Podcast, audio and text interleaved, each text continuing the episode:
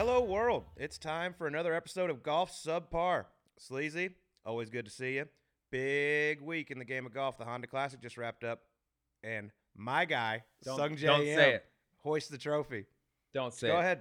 A, dynamite intro. Love the Hello World call. B, I'm still a little pissed off being that your guy, Sungjae Im, won. I've been waving the pom-poms for this guy for a year. Talk to other tour players. Hey, here's the next kid coming up. You have never seen a guy hit the, hit the ball like Sungjae Im, dude. He's unbelievable. This is the next thing to pop on the P G A Tour. I've been betting him every single week to win. Been saying it everywhere. This is the next guy up. This is the next guy up. Just basically copying everything that I was being told throughout the time. The one week I don't pick him. The first week we start doing our gambling stuff. You swoop in and snipe him from me. I get. I don't get. I don't get him at all. I get stuck with some other dudes, and he comes in and wins the golf tournament. So, so I mean, I will. That's say, more on me than anything. But I'm a little bit still. I, if we hadn't just had the barn rat in the building, and I wasn't still riding high from that, I'd be really pissed off. But I'm gonna allow it just because I'm still in honeymoon phase after the rat. I will say, I did. I did swoop in, and I have to ask: was it kind of bad form? I mean. You, you've been with him every week. You you leave him for one, and I swoop in and pick him up. It's kind of like, you know, when your buddy's dating a girl and then they break up, and like how long do you, how long do you have to wait? Until that's you that's to get the exact analogy I was gonna be like. I just got out of a serious relationship with Sungjae Im for a year. It was, things were things were really serious. We break up for one, and next week, and you're like, hey, you want to go out to dinner? Want to come on and hang out? By the way, he's so much happier with me. Oh my! And he comes in and has his has his best week of his career. So. Course, standard issues. It's yep. the way it's going to go. It got a little bit of hole. We'll get more into our gambling picks a little bit later on. But yes, thank you for bringing that up. Yep. I'm very pissed that I got stuck. The one week in the last year that I haven't bet on Sungjae Im, he wins the golf tournament. Standard I, issue. I love it. But what a tournament it was. Wins the golf tournament, six under par. I mean, P G A National, once again, just shows how brutal this place is. Um, arguably the hardest non-major golf course on the on the P G A Tour. I mean, only sixteen guys finished under par for the week. It's, it's actually just, it's actually awesome, and I want to get your take on this because I know how I feel as a fan, not being in golf, just watching golf. I like to see hard golf courses. I like to see the best players in the world struggle. Now, you know, you've played for a number of years. You were in that. I don't know what it was like when you were playing it, but now that you're on the other side and you're a massive media, the member of the media now, you're no longer playing. You're on the other side of the ropes. Do you like watching these really difficult golf courses? You like seeing the carnage that's going on out there, as opposed to like when you were a player, like, oh my god, dude, it's Honda week, like this is gonna be a grind? Yeah, it's it's a tournament that I always looked forward to, just because you knew going in how hard it is, and you know you can't fake your way around it. But at the end of the week, you're just like, thank god that's over with, because it's so stressful, it's so hard. There's zero let up on that golf course, and I mean, just making pars is such a such a struggle. And I I enjoy it even now, watching it. Like, I love watching it because I don't have to hit any of the shots. Of course. But it's such a fair test. It's, I mean, it's hard. It's hard as any place there is, but it's fair. There's no nothing tricked up. I mean, the wind didn't wasn't out of control. Blew fifteen, normal, twenty. normal, normal South Florida wind. And the golf course isn't seventy-eight hundred yards long. It's just, it requires perfection. You just got to hit perfect shot, perfect shot, perfect shot, perfect shot. Repeat for eighteen holes, and you're gonna be fine. You won't yeah, make any big numbers, and just do it for four days in a row. But there's more.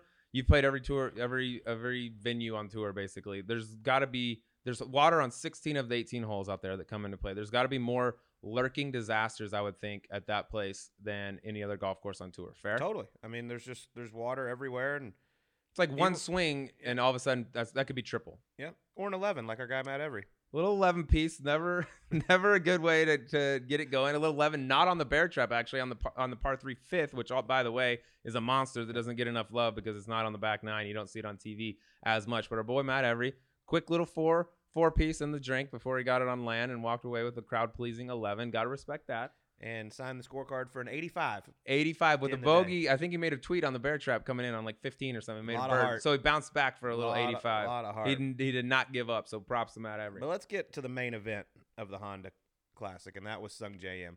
Put on an absolute ball-striking clinic.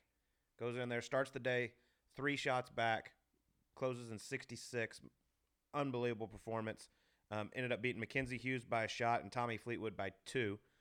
Tommy had a chance at the end, birdied seventeen, awesome putt, stripes it off eighteen, got caught in between clubs, and also maybe a yell from a fan at the top of his backswing when he was going for the green and two, blocked it right in the water. What was your thoughts on uh, what happened with the fan? I hated that, and Tommy, like, props to Tommy, because he came out in his post-game interview and said, like, hey, I didn't hear the fan. So for those that didn't see it, a fan at the top, it's, you can hear it clear as day on the broadcast, top of the backswing, get in the hole, right? The guys that yell, that type of stuff. Tommy in his post-game interview said, hey, I didn't hear it. It didn't affect me. I hit a bad shot, and it is what it is. He took full rap for it, which props to him, because, like, even if he did hear it, if you say like, yeah, I wouldn't have hit that shot if I didn't, you know, if I hadn't heard that at the top of my backswing, I think he handled it the right way.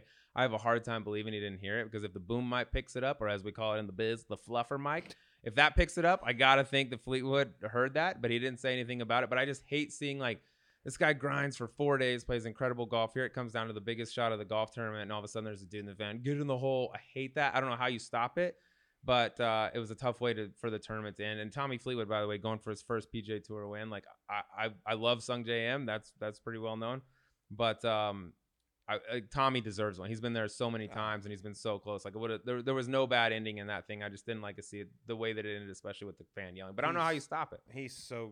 so good um and it's so unfortunate with what happened, but it is what it is. There's nothing you can do. I mean, I don't I mean I don't know what you do. It happens all the time, happens every week, and, uh, and the fans do a good job of like policing it and saying like, hey, this is the dude that, that did it, and they get tossed out or whatever, yeah, just like it happened with Ryan over. Palmer on fifteen, but it's over. The damage is done. He's yeah. hit it in the water. He lost the golf tournament. Boom. Okay, so what do you, like cool. He's kicked out. He can't come back till next year. I don't know.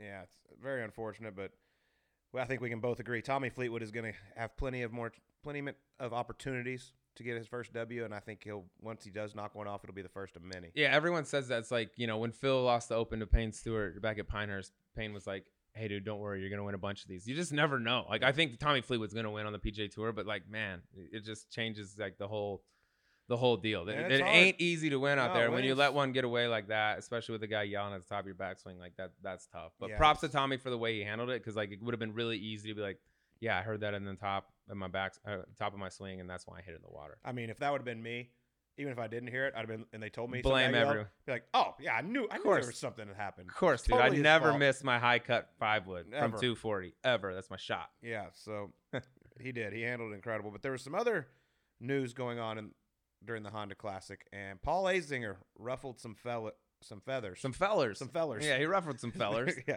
ruffled some feathers when he made some comments about the European Tour and other tours not quite being up to the level of the P G A Tour.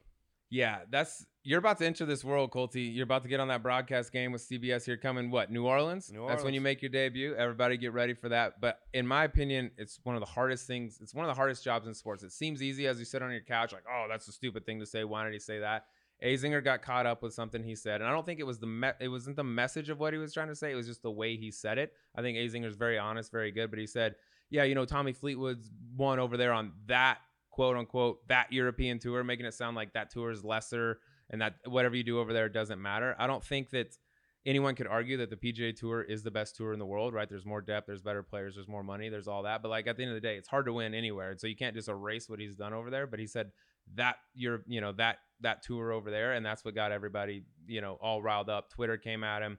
Ian Poulter responded to it, said, hey dude, guess what, we've had our way with you pretty much in every Ryder Cup over here in Europe, so maybe take back what you said. Lee Westwood commented, hey, I've won forty-four times across the world. Like, that's something. It was just the way he said it. I don't think it was the message that he was trying to convey, but the way he said it, I think, was taken wrong. It's one of those things, I think you say it, and then in the back of your mind, you're like, "Oh, that, that didn't that come didn't out. Come out the way I wanted it to." You're about to enter that world, so I think oh, I've already—it's already happened to me. You get in there first week in New Orleans and start taking some shots at some people. Maybe go at some, the internationals, go at the Europeans. Just say something really off color and, and out of line, and it'll get good. No such thing as bad pubs. You get in there and mix it up quick. I did. Uh, I was doing the W G C in Memphis last year, and Cameron Smith was playing good, and we we're talking about him all day. And it was, I think, on Friday, and we were in the, I was in the booth for five straight hours, and it was coming towards the end of it. And you start getting kind of a little delusional out there. You've been sure. watching a thousand golf shots, and I was like, I was like Cam Newton, you know, for birdie or whatever. And like a minute later, I'm like, I look at the spotter, and I go, did I just call? Did I just Cam say Newton? Cam Newton? And yeah. she goes, yeah. And I go, oh, apologies. Yeah, I meant Cam Cameron Smith. It's almost football season. I got a little excited. Yeah, just kind of covered it. But it's just hard to go through live mic, live T V, live radio, whatever it is, without saying something stupid or something that doesn't come across like, ah, I didn't really quite mean it that way that it, that it came out. It's a tough, tough deal. I think golf in particular, it's even tougher because guys are so quick to jump on people yep. when they don't say the, the right thing. The so you're about to enter that world that I don't envy it. But if someone does come on you on Twitter, I got your back. Me and my legion of twelve do. followers will be a little guard dogs. I love that. I'll tell you the best part about the story with the with the Cam Newton comment was about an hour before that, our next guest, Gary McCord, texts me. He was listening to the to the broadcast. He goes, hey, I'm listening. Say something stupid. And then I did that, and he goes, there it is. Perfect. uh, Waiting for it. Knew you could do it. it. Proud of you. Uh, Proud I mean, of you. Yeah, but it was uh, it was funny. But back to the Honda Classic. Big shout out Sungjae Im getting his first of many. I'll pick him for every week from this point forward. I will never make that mistake again. Are you spoiled? Are you kind of teasing one of your picks? Actually, I don't. I don't think I'm picking him this week. But every week from after this week going forward, I'll take. I'll never make. I can't live with myself. All right, Colt. It's time for us to get into funny money and Honda Classic. Not the only major event taking place in South Florida this week. The Monday immediately following the Honda Classic, big time pro member at Seminole Golf Club. I've never been there. Most of the golfing planet will never go there and play in this event. However, you have played there and you got a good story from being down there. Let the people in on a little uh, a little dirt from the Seminole pro member. Yeah, I think I played three times. Um, the last being a couple years ago. Actually, was coming back as the defending champion, Sleaze. Oh, wow. Me and my so partner. So you, you won as a pro. It's true. Yeah, I did. Okay. Me and my partner, Christy Flanagan, great guy from Dallas. Been a member at Seminole uh, for years. Called me several years ago, asked if I'd come play. Had an awesome time. I think we won in our second year playing. So in the locker room at Seminole, they have this huge board up there with all the winners of it. I mean, the names are ridiculous. Ricky Fowler, Buddy Marucci, your partners, me, Chris Flanagan. All right. Uh, Ernie Els, Jack Nicklaus, really, Colt. Really cool place. Uh, I mean, if you look at the just the the field, it's it's unbelievable. I know I know this year Phil's playing with Jimmy Dunn, uh, Kevin Streelman, Larry Fitzgerald, Jack Nicklaus is playing. I, um, I think I told you earlier, one of the first years I played, we were on number ten tee. Well, the same tee time off number one was Jack Nicklaus and Arnold Palmer. Same time. Yeah, and then it's me and Sean O'Hare. Okay. Over here. Hey, guys, over here. Yeah. Hey, we're teeing off, too. Y'all come over, come, watch come over and watch me at this driver. Right. Forget Jack and Arnie. Yeah, but it's, yeah. Uh, it's a cool place. And like I said, did get to hoist the trophy one year. The next year was my last. Uh, okay. Partner was not impressed with my actions, I don't believe. Actions meaning how you played or actions meaning outside of how you played in golf? Kind of both. Okay. Uh, so I'm going to blame Gary Woodland for part of this. Sure. One of our favorite guests here That's on Subpar. Uh, finished up the Honda. Me and him went out. A little Sunday evening celebration, having a time. You know, the, the hotel there at P G A National gets a little wild, and we got amongst it. Amongst it. Yeah. Good, good, as you and should. And I was uh, seven thirty a.m. the next morning. Mm-hmm. That's that's a tough one. Showed up not feeling my best. Okay. Okay, a little, little rough warm-up, a little dizzy. Okay. Uh, we go through. I think I boged the first, second. I get in the fairway bunker, kind of under the lip, little uphill lie, hit it, took a tumble, fell fell on my ass. Fell into the bunker? It. Yeah. After the fairway bunker yeah. shot? Okay. Partner wasn't too impressed. That'll happen. Didn't have much to say to me the rest of the day. I think I shot about seventy-six, seventy-seven, and uh, haven't been back since. Okay, well. Hey, I had, got one, though. That's all. You had a hell of a run. It you was. hoisted it, and your name's in the locker room. What else is there? That's you know true. what I mean? It so was, what? I got a little drunk and fell down in a bunker. I was like, big deal. I was looking. I was like, maybe he doesn't play anymore. That's why I don't get invited back. I looked this morning. Nope. He's playing. He's got Carlos Ortiz. so he's partner. he's yeah. back. He's just yep. click upgrade yep. button. Yeah, no, yeah. We're, we're done with him. You think Jack and Arnie ever fallen down in a fairway bunker out there? one hundred percent. Of course, Arnold dude. Has. Who hasn't? Yes. Who hasn't? But, I mean, this is what – don't put me at seven thirty. That's a tough Come time on. on a Thursday, much less a Monday after you survived Honda Classic. But it is it is a super special event. Guys have a great time, and the field is unbelievable. Yeah. Pro member. Now that you are not a member nor a pro. Oh, you still are a pro. A pro. Are you going to get your amateur stat? Are you going to apply for that? Is that something you're into? I talked to Jason Gore about that. It's How gonna, long? Gonna, like eight years. Eight? Yeah. Are you going to do it? I don't even know if I'm going to be alive in eight years. That's a very we'll good point. If you are alive in eight years and you apply, let's play the four ball together. Okay. Deal. Right. Done. Done. That's inked. So we're the favorites for the twenty twenty-nine four ball. That's good. So right. far from That's now. That's inked. Uh, I might not be around either. All right. Well, now it's time for Colt versus Drew, which, yes, you know, for those of you keeping score at home, it's two to one. It's rigged.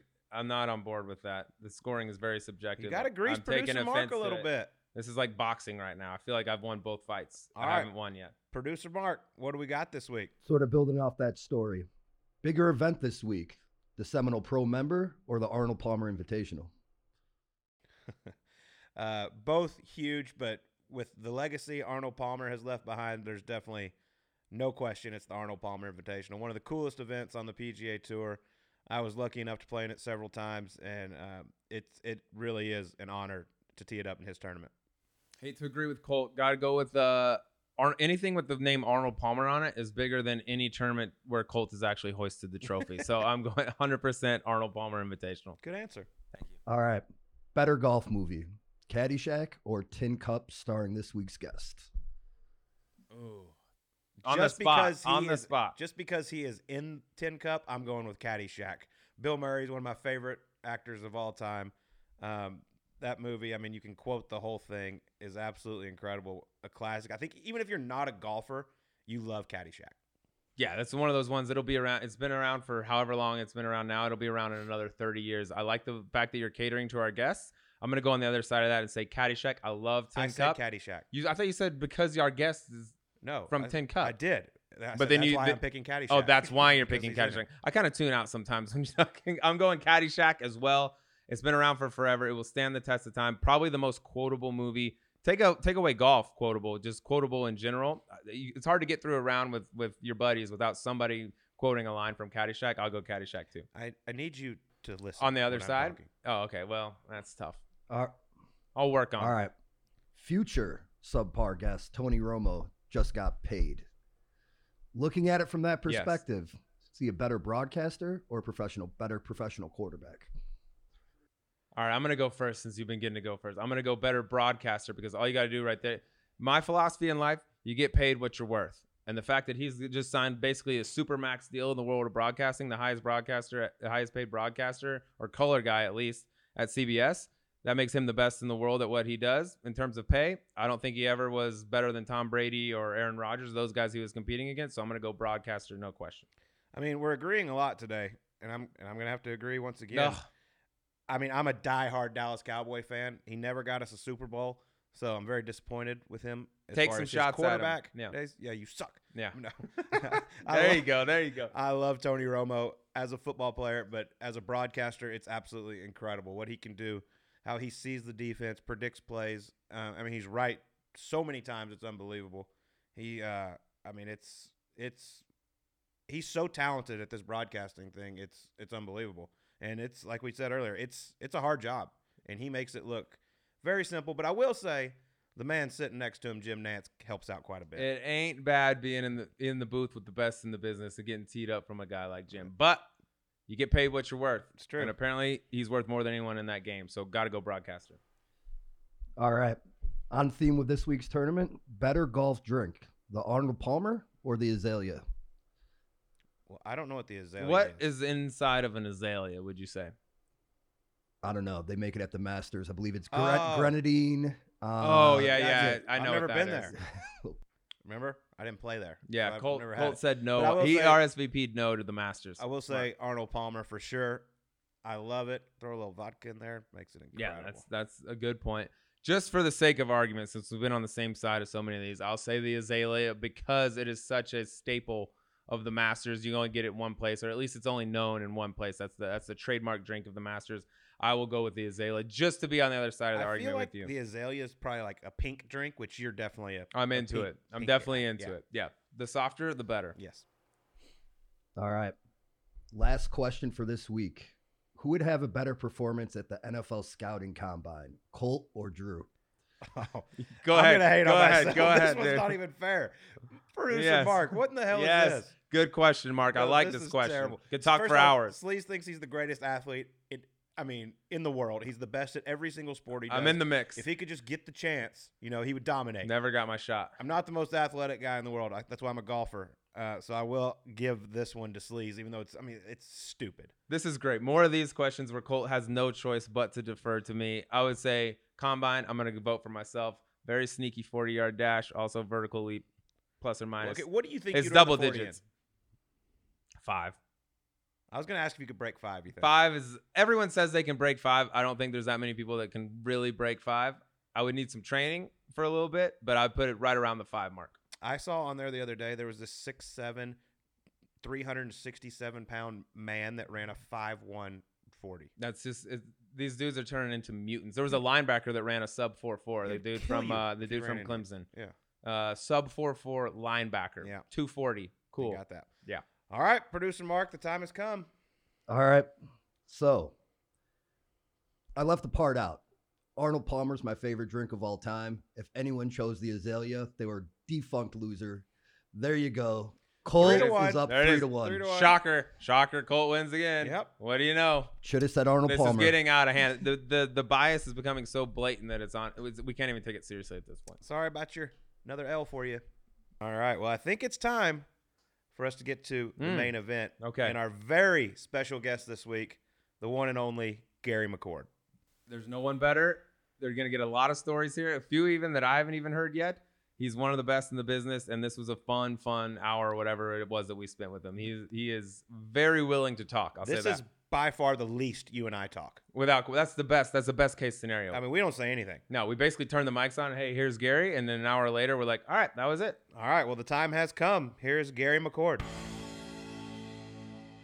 All right, we are very excited to welcome our next guest to the Subpar Podcast. If you've watched golf at any point in the last thirty-three years, then you know who this man is. In my personal opinion, the best golf broadcaster to ever do it. We found him this morning in the unemployment line down in Phoenix, and we promised if he did the podcast, we would give him a sandwich. So here he is, Gary McCord. Welcome to the show, my man. Well, well.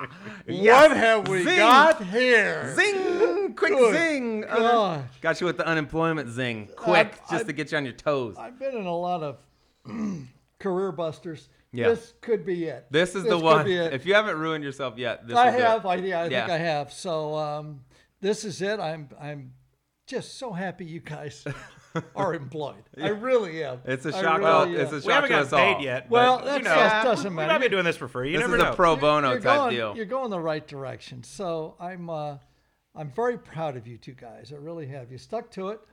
You know, we talked about this a couple of years ago. Let's get this thing going. You guys got to learn this business, do this, do that.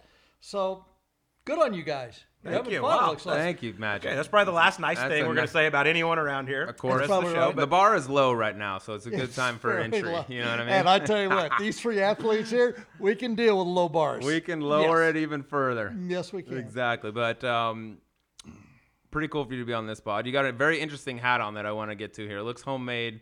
Uh, in some form or fashion. I know this is an audio pod. We got video too. Why don't you tell the people what it says, what it means? Well, it's uh, it says need work.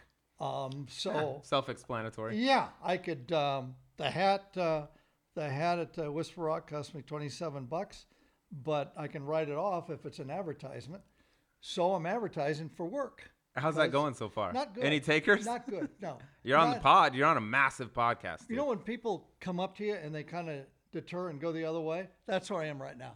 Like it's, it's just awkward? Like they don't want to have the conversation? They don't want to have a conversation. Yeah, like, they just ah. kind of put their head down and just walk that way. Um, so anyway, I'm uh, I'm out there and I'm willing to do just, just about anything. Just about As anything. As you see right now. Yes. This is rock. This is what rock bottom looks like be. for the world's best golf broadcaster. What, what, We're what, a part of it. So what do you guys get? Seven, eight people watching this? By mistake. Well, your them. family. And he's four, got a big. He's got a big. Mine is it. Mine's got like, a big family. Yeah, and there's four, four back there. Right there. So, okay. I watch okay. it like five or six times just to boost the views. Do you, you know, really? That's okay, a little good. trick of the trade. Comments. Dude. I was like, wow, guys, this thing's really exploding, and we got a dozen views already. All right, Gary, we got to talk about this. So, this is our little podcast set we have here, and you decided to bring a little mm. extra decor to it. Can you explain to us these beautiful flowers in this? Yeah, explain pie. This whole setup right here. Okay, and in in one hundred years I've been on television, we always have set decorations. You can't, you, I, I watched Rom's deal with you guys. Right. And you're just sitting here with this wallpaper that's not wallpaper. It's That's cheap. real wood, dude. That's cheap. That's actually fake that's wood. Cheap that's cheap wallpaper. And you got nothing. There's nothing here. There's there's no life. So I, there's a couple is, beautiful pictures. We got right our faces there. over here. I don't now, know like if you can I see said, yeah, like I said. Good. So this is a set decoration, is okay. what this is. It gives it gives a little nature and a little liveliness to the festivities. I like that. Okay, and those are nice. And so these fla- you got flowers, and then yeah. this yeah. pie. Explain this that you, oh, you freshly made before that you, you just came brought in here. Right like. before we started, I was I had no idea what you were doing. Um, th- it's about discipline, and and okay. as you know, golf takes a lot of discipline. Uh, um, you, you have to get focused, and um, I every week fast. I started last week one day. Uh, this week is two days. So I ate Saturday night at seven o'clock. And this is what? This is Monday. This is Monday. Yeah. Monday. And I haven't had God, it's good to be retired. Huh? anything to eat in two days. And I have two, I've got two hours left. And this is discipline because you know how good that looks? I shouldn't ask you. That really looks, looks good it. to me. And I am disciplined now um, to not partake okay. of that. It's so like a temptation. Two you days, have to resist. Yeah. Two yeah, days, okay. no food. No what's food. gonna What's gonna be the first meal back tonight? You you have to go really light, okay? Because you've kind of flushed things. And I've had last night five trips. Of course, I'm a hundred. Five trips to the John last night. Okay, we don't have to get into this. Five. No, this is perfect. It's I want to know about your water. Bathroom habits. Well, yeah. it's, when you get old, talk, th- look this at thing me when doesn't you talk. work. Yeah, okay. yeah doesn't work. um, so I, I I'm drinking something. I, I got no sleep and I've had nothing to eat, and I really want a bite of that. So uh, that's gonna that's going to be your that's, reward for doing this. Next, that's where I am right why now. Why are you doing that? Because like, what's the point? Of, you're a skinny. Like, you're if anything, you should be trying to gain weight. I feel like you're a skinny guy. Like, what's the point of like, hey, I'm going to fast for an extended period of time? I have nothing. Why left. Are you doing that? That'd be like me fasting, dude. I need to He's eat bored. more. Is nothing. That literally what it is? Like, yo, let me see if I can do this. Do. Yeah. See, yeah, I get bored all the time, but I never fast. Like, I mean, no, you're a reverse faster, dude. Like, yeah, let's go. That doesn't even solicit. Yeah, I'm gonna see how many no. Postmates can deliver to my house in the next hour. Yeah, go. There you go. I, I have a hell of a record with Postmates. I believe it. It's first great. name basis. All right. So this is what you do when you're bored and you're not working. Yeah. Is, let me see if I can fast for a I, couple. I days. I am. I am twitchier than hell right now. I, I could I, I mean, sense it. We offered I mean, you a cocktail before, and you're like, dude, you I haven't have eaten in two days. You have to have coffee. So I loaded up on the coffee. That kind of gets you through it a little bit. Coffee is not worn you out. You don't need coffee, that period. Was, you are, no. You're like A D D times one hundred. You don't I, need any any uppers. I used to do this on telecast, too. We're going to be out there for a while. If you want to gear it up, don't eat for about ten hours prior to the telecast, and you will gear it up. You'll go. What should Colt blood do? Blood sugar is running really high. I might black out. Really? What should Colt, what, what can, what should Colt do then? Where to go? I'll black out and yeah. call Cam Smith. No, dude, Cam Newton. I actually already did that. Yeah, I already did that. That's rookie stuff. So this is what you're doing now that you yeah. have a little time off. You've been working in television for thirty-three years. What's it like for you the first time now that you're not working? Is it weird for you? You're a golf watcher, right? You watch golf. You you you observe the tournaments, things yeah. like that. Is it how weird is it for you to be at home watching these things and not be working them? Yeah, it's it's it's different. Gotta be uh, from the perception. I, I'm now I'm now the witness. I'm not part of it. I'm the witness. I can sit back and go, oh oh oh oh, and and you can kind of react to it from a position that I've never had before, right? For a long, long time. So it is, uh, and it's.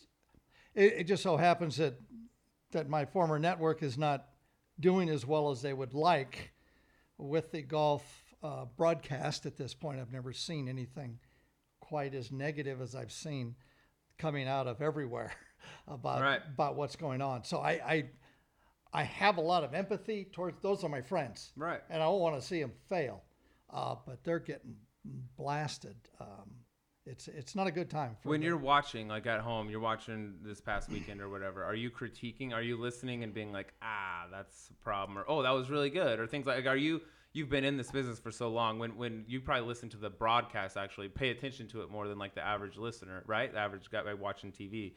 Are you look, critiquing every single when they kick it down to the fairway and, and and somebody says something? Are you like, oh, that was good, or oh, that was bad? You, you got to pay attention to that more than anyone, I would think. I paid attention to the flow. Okay, let, let, let's take let's take sitcoms. Okay. Okay. If if you're if you're gonna produce a sitcom, I'm gonna go in and I'm gonna find four people that are totally different, and I'm mm-hmm. gonna put them in a bar, in a room, anywhere. You you can start with with with uh, I Love Lucy, and you can go to Cheers, and you can go to Modern Family, and now Schitt's Creek. Sure. And they're everyone is different. You don't put the same people in a room and go talk. Five of the same characters, it's basically. It's going to come out the same every time. It's going to be dull and boring. This is entertainment. And there's people sitting home on a couch watching golf, okay? Now, if you take a side, and it's always opposing sign, Gene, you ignorant, okay? Yes. Saturday Night Live. I'm with you. That's how you, yeah, that's how you do it. You go after. Now, these people, instead of you can say surfing, that Instead of surfing, they're, wait a minute, hold it. I like his position or I don't like his position. But they have a vested interest now in what they're watching on television. If we're arguing about something, if you go, wow, that was a great shot, and let's go to Gary. Oh, that was a wonderful. And Colt, how about that one? Oh, that was fantastic. Are you kidding me?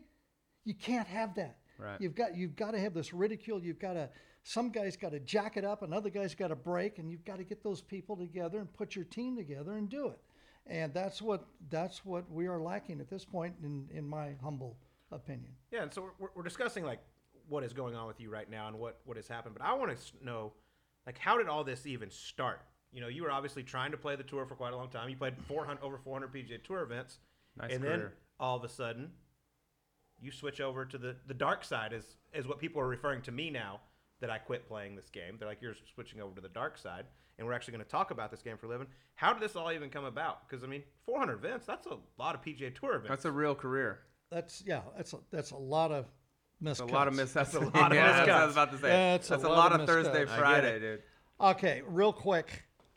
I was on, this was uh, nineteen eighty-six. I'm on, we're playing a golf tournament, um, the Colonial, and uh, the next tournament is Jack Nicklaus's golf tournament, Memorial.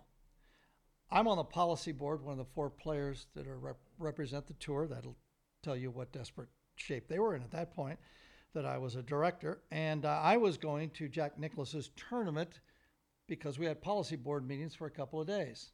I was in the golf tournament. It was an invitational. I didn't play many invitationals, wasn't high enough on the money list. So I get on the airplane to go there, and sure enough, in the in the first class section, of course, was Frank Chirkinian, who started the business. There was Pat Summerall, there was Ken Venturi, there was Ben Wright, and they're all heckling me as I went back to the back. So about halfway through the flight, here comes a half-drunk bottle of wine, cheap wine, to me, because they're up there drinking, and I go back and take it to twenty-seven B back there. So I got it and everything. I was sitting there, okay, well, I, you know what? I got an idea. So I'm dead broke at the time. I mean, I am flat out. I'm doing push-ups just to stay warm. I go I go back to the front, and I said, Frank, I said, listen, I said, uh, question, is there is there a chance I can come out and watch how television is done?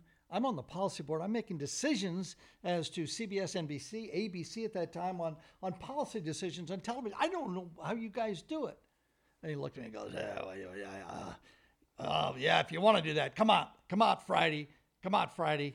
And uh, I said, okay, okay, but I Wednesday is our last policy board meeting, and uh, I haven't got any reservations. And he goes, all right, we're staying at the Stofers. Check in. I'll have them check in. Oh, okay, fine. Perfect. Perfect. Yeah. So I, I show up there, check in. I, the first time I ever had, like, real room service, so I didn't care, right? Right. I'll take the steak. I'll, I'll have take, it all. I'll take Bring that. me two of but everything. The left side of yeah. that menu, I got it. Yeah. And I was having a ball. So we go down, and um, he says, I'll see you out. Come out Friday.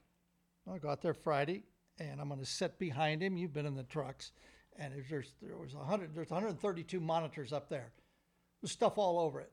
And there's guys sitting there with those slide rules going like this and that, and it's just chaos, chaos. So I walk in, I sit behind him, and somebody goes, hey, McCord's here. Frank turns around and goes, hey, get your ass out to sixteen. No, I came in to watch. The, get your ass out to sixteen. Okay. Okay, here I go. Yeah. So I got it, because when Frank yelled at you, you you you paid attention. So I walk, I'm, I'm walking out to sixteen at Memorial at uh, Muirfield Village. And I'm thinking, all right, I'm going to be on the sixteenth tee. I'm going to be a spotter. Spotter looks in the clubs, the bags of the players, and the caddies usually flash him, and he'll go, he's hitting a seven iron. Freddie Couples hitting a seven iron. And then it goes all the way up and around. It finally ends up to some stupid announcer up there that goes, oh, he's probably going to hit a seven iron. That's usually what I said. Right. So, and that job was basically for caddies that missed the cut. And they'd give them fifty bucks, and they'd go put the headsets on. Perfect. Okay, fine. I go down there. I start to turn right to go to the tee, and Verne Lundquist up in the towers yelling, hey, get up here. Get up here. I turned, well, I'd rather go up there than the than the tee, so I went up there. I said, yeah.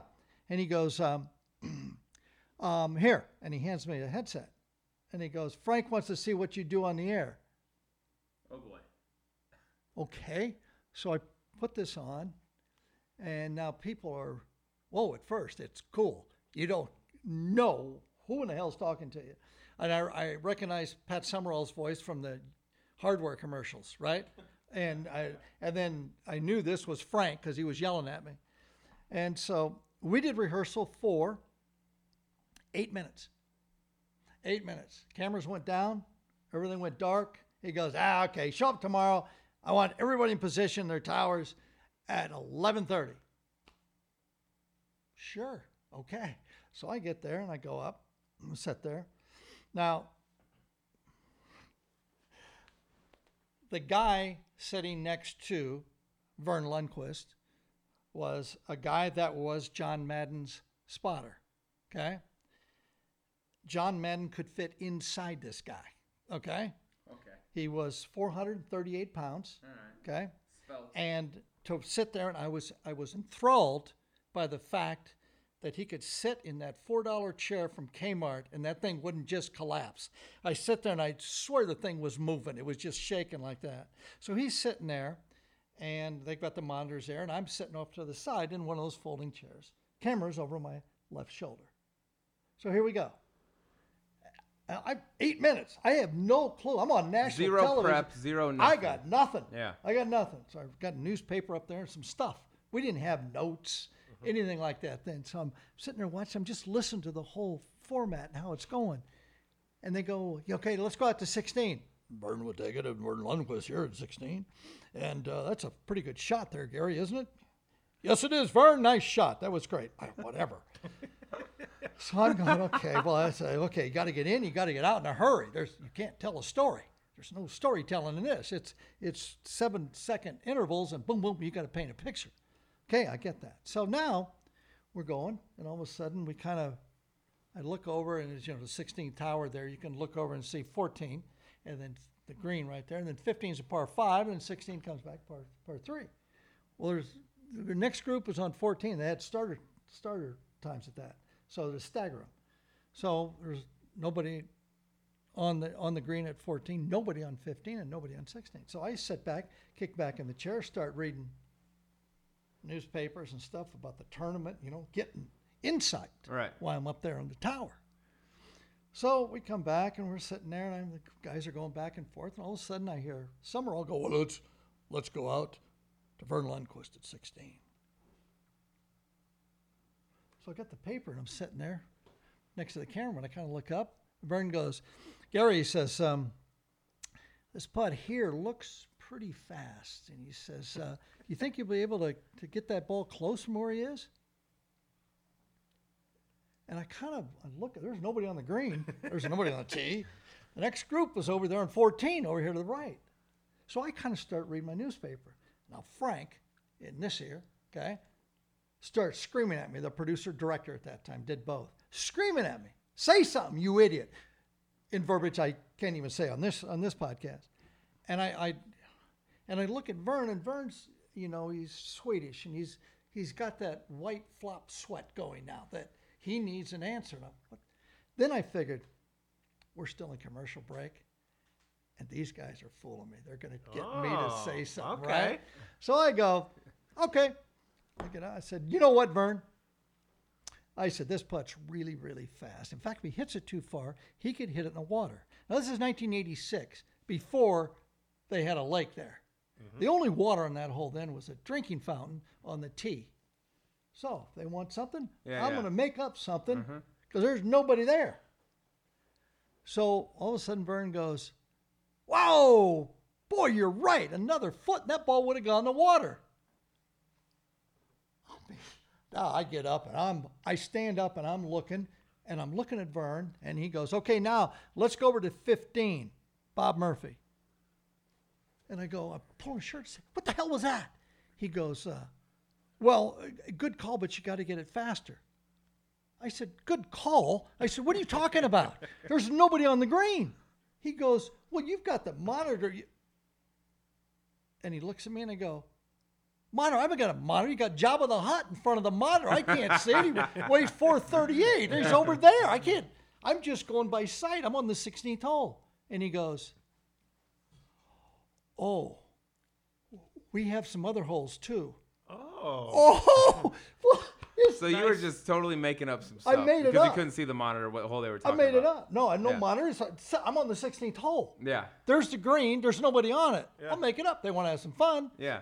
So it was actually real stuff what was going on. Yeah. Oh, boy. Yeah. I wasn't commercial. And you thought they were just yanking your chain. Guess like, what hole I was on? What hole was out it? Out there, I would have to say like number uh, twelve. Bingo. Wow, what a guess. Wow. The ball's, Good scoop. The ball's in the back part of the green, the yep. pin's in the front going down that thing, and Bob Eastwood hits a putt, lips out, and stops this far from going in the water. You lucky bastard. I get yeah. done and I go, oh my God. If there's a business that yeah. I should be yeah. in, it's this. this. And that was my first job. And, and the way I got it was simply this Sunday, Verne said, um, let's see, I, I believe it was Fred Couples. Do you remember the green behind the green was a steep incline with a lot of long grass? On sixteen. And, yeah, on sixteen. Mm-hmm. And the thing is straight downhill. So he had launched it up on a hill up there. Now he's got one of those. He's standing sideways trying to undercut it. And Verne goes, Gary, what's he got? I said, here's what he's got, Verne. I want everybody out there that's got a wedge and a ball. I want you to walk out to your front lawn. I want you to chip it onto your driveway. Start hauling for it to bite. That's what he's got. Mm-hmm. And Verne looks at me and he goes, like this. Well, you're, and you're like, I don't know. Uh, yeah, I don't even know what I'm doing out here. No, I don't even know. I'm just making stuff up. Is that bad? And we get down and Frank, I go in there. Frank, he says, Frank wants to see you. We're down. I, okay. I walk in and he goes, sit down. Principal's office. Frank's yeah. office. He goes, uh, what are you doing next week? He goes, um, I said, why? He goes, what are you doing next week? And I said, well, I'm playing in Washington. He goes, good. You'll miss the cut. Come on up on the weekend. The next four years, that's what I did. I got five hundred dollars per weekend. And when I missed the cut, which was regular, I'd go up and start doing the golf. And finally, after three years, I went, all right, boys, enough of this. I said, I'll quit if I can get this job full time. So that's that's how I got it. I would, I would no pretension to get that job. So before whatsoever. that, before they called you up at Memorial, did you have any like no. indication like this is what I want? If no. golf doesn't work out, this is what I want to do. I want to get into broadcasting. Anything? No, you're just like on a whim. They sent you back a bottle of wine. You're like, yo, I want to come up. I want to come up and see I how was, things work. And then next thing you know, you said, hey, try to chip it onto your driveway. And they were like, you're brilliant. Come out here and work. It was more or less. It was the rest a deal. Of the year. It was a deal, and and, uh, and uh, that's that's a good point. I'm going to tell you the next week. Okay, so we're Washington. It I believe, yeah, it was next week. Nance's first job. Okay, mm. he started one week oh, after yes. I did. Yeah, yeah. Okay, so we're in a, we're in the compound there, and I'm going to take Jimmy out to the fifteenth hole. First time I met him, I said, "I'll take you out to fifteen." This was at Doral. Excuse How me. How old was Jim week. at this time? He had really a lot of hair. He still and, has a lot yeah, of hair, dude. Lot He's of hair, like yes, Jennifer Aniston and J Lo. He's going backwards. He was twenty-six, I think, at the time. Wow, okay. Twenty-five. Little baby just Nance. Out of, little uh, baby bird. Baby, baby Nance. He was just out of Utah. Anyway, he was. We knew he was the next guy the next coming dude. up. Yeah. All right. Okay. So I said, I'll take you out to fifteen. So I get in the cart, and he gets next one. We start to go, and Frank jumps in front of the cart. Five foot eight Carthaginian general. Hey. Okay, Nance, now listen to me. Here, here's what I want you to do. I want you to I want you to take these shots. I want you to tell me what it is. Get in a conversation with the other guys. I don't want you doing this. I don't want you doing that. You do this, you do that, you do this. I'm, I'm sitting there in the cart, and he goes, okay. He says, now get out there. And Jimmy goes, I better take my own cart. He says, we're kind of late now. And I go, okay, fine. So Frank's starting to walk away. I said, Frank, second, I, I've only worked one event. No yeah. one's told me what to do yet. Yeah. He goes, he turned around, he looked at me and goes, I'll tell you when you screw up. And it wasn't screw up was the word. He yeah. says, I'll tell you when you yeah. break up, okay? Yeah. And I just went, huh. I just heard, yeah. uh, this is this is a producer. So he understands. He's got one guy that is going to do everything by the book. And he's going to coattails and everything else. And then he has got this idiot sitting there. And go ahead, you do whatever you want, but I'll reel your ass back in when you do something wrong. But the deal was he wanted me to push. That was his whole deal. Push it, push it, push it. Um, and we get back to what we've got now. We don't have that guy to push it. Whoever it is, we don't have a pusher. We got a bunch right. of guys that, that break. And that's just them. It's not their fault. That's just that's who they are. Who they are. That's yes. the position they play. Yes. And it's not. And you're right. It's not their fault. And that's a perfect segue into. I want to talk. You you got your beautiful shirt on. For those listening only on audio, he's got David Faraday making a, a just an atrocious face here. That I think this is, is a one of man, this is a one nice of a one type of a T-shirt. I think you got to be Gary McCord to get this. But you worked a number of years with David Faraday. When I think of fun and golf and the same thing, in, in terms of broadcasting, those are the two names I think of. You and David Faraday, and you guys worked together for a long time, right? when David Faraday left, and you know, when you guys were together, you had the back and forth. It was awesome, in my opinion. I think everyone's opinion. That was the two. That was the best one two punch in golf at the time. When he left, and now you were kind of the remainder of, I want to call it like the the the wild cards, right? In terms of golf broadcasts, you could say anything. You never knew what was going to come out of either of your mouths, and that's what made it great. That's what made it fun. When he left, did that change the way that you called golf when you were there? Like, all of a sudden, you, had, you were playing ping pong back and forth. You guys would return it to each other, right? There's always somebody there to hit it back. You played off each other. When he left, did that change the way that you called golf at that point, or it changed the way you operated in any way? Yeah. Uh, yeah. You, you have to. Uh, um, I was taught by Frank, um, and I he, again, he told me, give you guys, and you guys, have, I told you this story many times. Sure. Uh, and, and people. He taught. He brought me in, and we're sitting there in his office one day, and T V's on, the golf's on. And he looked at me and he goes, "Hey, idiot!" He said, "If you ever tell me what I'm seeing on that screen, you're fired. And get out of here." Well, I walked out and I go, "What the hell is he talking about?" So I, and then I, okay, you know, we gotta we gotta get out there and explore things and, and get it going. So I don't have David now. I first did it with Ben Wright. Okay, Ben was. He was he was from London. He was a journalist. He wrote for the London Times, okay? Very proper. Financial Times. Brilliant. I mean, brilliant. He was a wordologist, much much like yourself. Uh, yeah, well, yeah, really. Very similar. And so I'm from Southern California, dude. Right? I worked at bro surf, surfboards yeah. Hawaii and and and, and Leucadia, and you know, I was a dude. And I got this guy, so I started punching him on the air, punching him. When you don't do that. You didn't do that back then. You didn't accost anybody in your group that you were working with. And that was not good. And Ben, Ben would get all, well, say silly swine. You can't. and and and then Frank, uh, they at one point they took us off the same show. So he'd work and I wouldn't. They didn't want it. They didn't want it. So they came back on. Kept going, and I hit him harder, and I'll never forget the day. I was at the I was at the sixteenth hole or the seventeenth hole at Hartford. Okay, tough hole, water around it, and it's boring out. Okay, it's just uh, monotonous. I get this. Producer Frank hits his button, not an all key, but a button to me. Hey, the next time that British asshole says something, take his ass out. And I went. I sat there and I went, are you kidding me? Frank's giving me the go to go. The green light. He said something and I just killed him. And then he would get all mad and all harumphy and he would start spewing out these words. I have no idea what they were, but it sounded great. There's a Southern Californian, just an idiot. And we've got this guy that's actually brilliant. Intelligent, yeah. And so we collided in the middle, just as I was telling you guys. You've got to get people. Frank understood that. He understood those dynamics. So that's how, and then David came on. It was the same kind of deal. He didn't press it, but, you know, he was there. And I'd hit him, and because you know, I'm the one that brought him in the business and got him up there at uh, at um, the International up in the tower during, a, like I got with you one day, and put him up there and just see what he'd do. And uh, he was brilliant because he didn't say the things I thought he'd say. They were left field, right field, center field, whatever. Perfect. And that's I went what, perfect. That's mm-hmm. what I want to know. Was David Faraday always David Faraday from day one, or did that always. Personality kind of develop always. With time? Yeah. I don't think and you can create. Can you? Uh, you can't create no, no, that no. type of a guy. No, you either it, got that or you don't. It was huh? the same deal. I, I told him after the first day we were up there. He was only up there for an hour, and I said, "You're going to be doing this business in the future." Uh, he was still playing good. He finished second the next. Played week. A Ryder Cup. I mean, he's Ryder, a yeah, real he was dude. A hell yeah. Won nine tournaments. Real there. Dude. I said, but when you decide to stop, please come to C B S. We'd love. We I, I had nothing. Right, to like you're call, like yeah, you're like pulling I'm the strings. It, yeah. Like, hey guys, like, I got a guy. And they look at me. Gary's got an idea. Oh, yeah. good. That's perfect. Cool. Follow so that anyway, in. It was. You know, I, I know the guys that are going to be good with a microphone in front of them. They're glib. They're fast.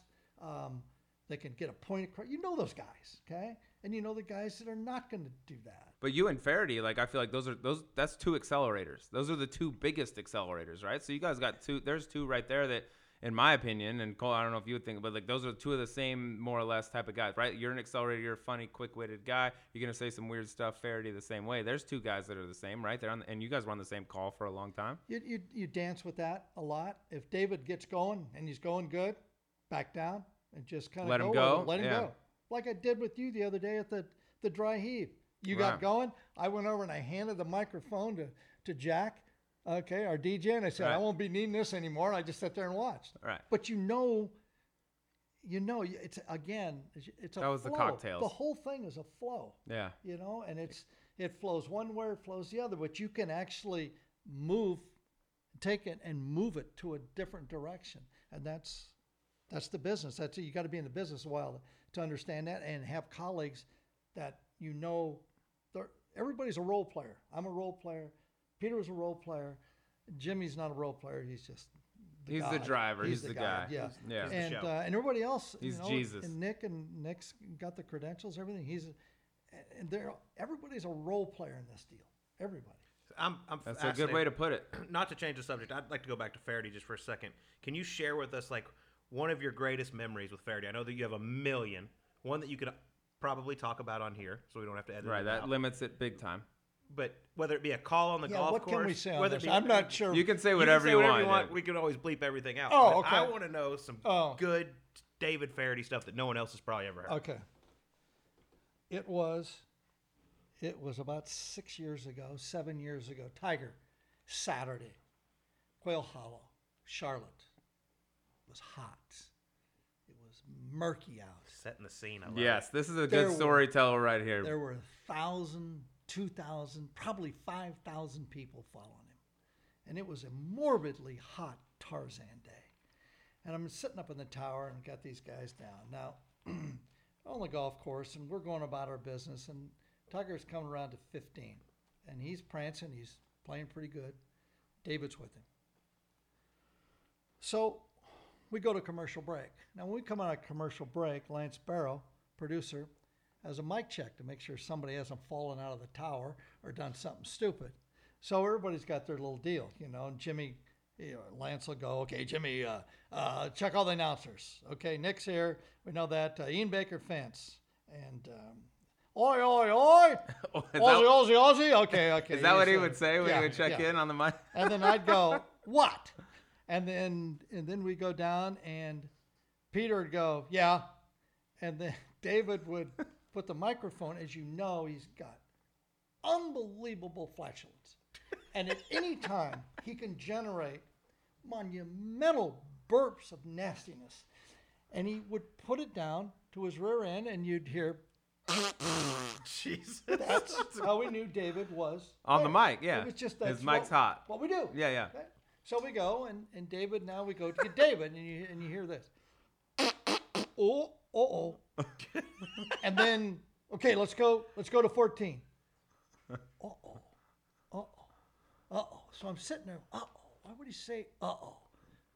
And so now I'm looking, and I know. I think I the, know. We've got the dress Adidas on, and we got khaki pants. And I'm looking down, as you know, sixteen at Quail Hollow. It's just dead straight, basically, mm-hmm. in the old green. And I can see the tee. When I look back there, and here, here he is. Tiger hits it, and there goes David walking splay-footed with rain pants on.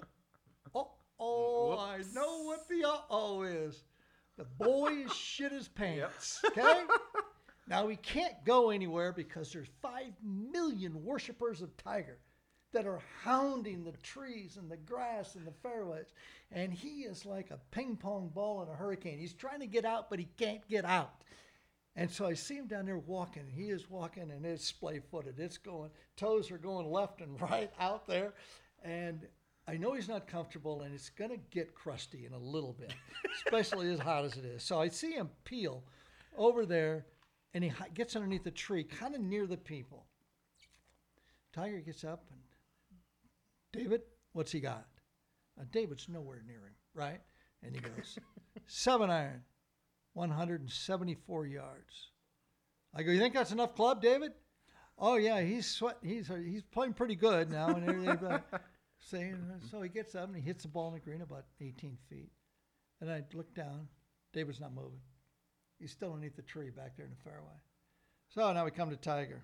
I go, um, okay, now we got, I told I told Lance, hit the button. I said, get worm cam. Get worm cam on. Worm cam is where you put the camera right on the ground, yeah. right behind the ball. Yeah, yeah. Because I want to give my, it's the best thing in golf because you use, you'll take a ride. If you're on a couch, you get a ride. You get to watch the stroke, and then you get to watch the ball from point of view. That's the player. It's fantastic. So I get P O V on this. So I go, David, I know you're down there, and you've looked over this putt a couple times. I watched you. What is it? He has he, no idea which way it's breaking. one hundred eighty yards back there in the fairway. You're so wrong. That's the best. And he's trying to hide because yeah, he's yeah. uncomfortable, and he's crusting and up he's and everything else. His pants. He yeah. shit his pants. So then, and he can't be wrong now because we got worm cam. Right. If, if he reads it and he read it eight inches the wrong way. Yeah, you're okay? dead. Yeah. He's dead. So now, it's this putt, and I go, well, David, I don't know what you're doing down there, but that wasn't even close. What were you doing when you were looking at the green? And he's coming like, that's all he did. He just flipped me off from underneath the tree down there. So we wait. Now everybody knows. Everybody knows David has crapped his pants. Okay? Perfect. So we go to seventeen, and we're kind of we're just watching him. We go to eighteen, you know, that long mm-hmm. walk of the creek, and he's walking all the way down there. And his... getting wider oh. and wider, and it can't be good. And it's one hundred twenty it's degrees. It's one hundred twenty degrees, and it's just lucid oh, hot. God. So now he's sitting there, and our compound is right up above the eighteenth hole. It's about seventy yards up there. And so Tiger putts out, and we're going to commercial break, and you see David now starting to run up the hill with his microphone, his backpack, and everything else. And Lance goes, David, I want you to stay down there and get an interview from Tiger. Oh, God. Yes, perfect. So he stops. He can see yeah. his shoulder just slump like this, and he walks back. So now the cameraman, we all know it, Davey Finch, locks the camera on the three guys. So we've got Tiger in the middle. We've got Stevie over here, who is at best one and one A as far as flatulence, okay? And we got David on this side. And David's just sitting there like this with the microphone in his hand, head down, shoulders curled. And he's just sitting there. And now we're all watching. Tiger doesn't like interviews, doesn't like to be seen. Of course. He goes, hey, Faraday, when do we come back from commercial? Lance, Tiger wants to know when we come back from commercial.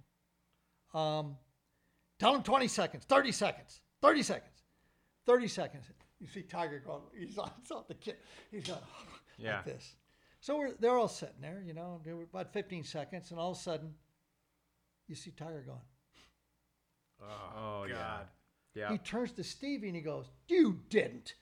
Okay? He goes, Stevie didn't. I mean, Stevie, well, Stevie goes, says, I, I, I didn't, didn't do yeah. it.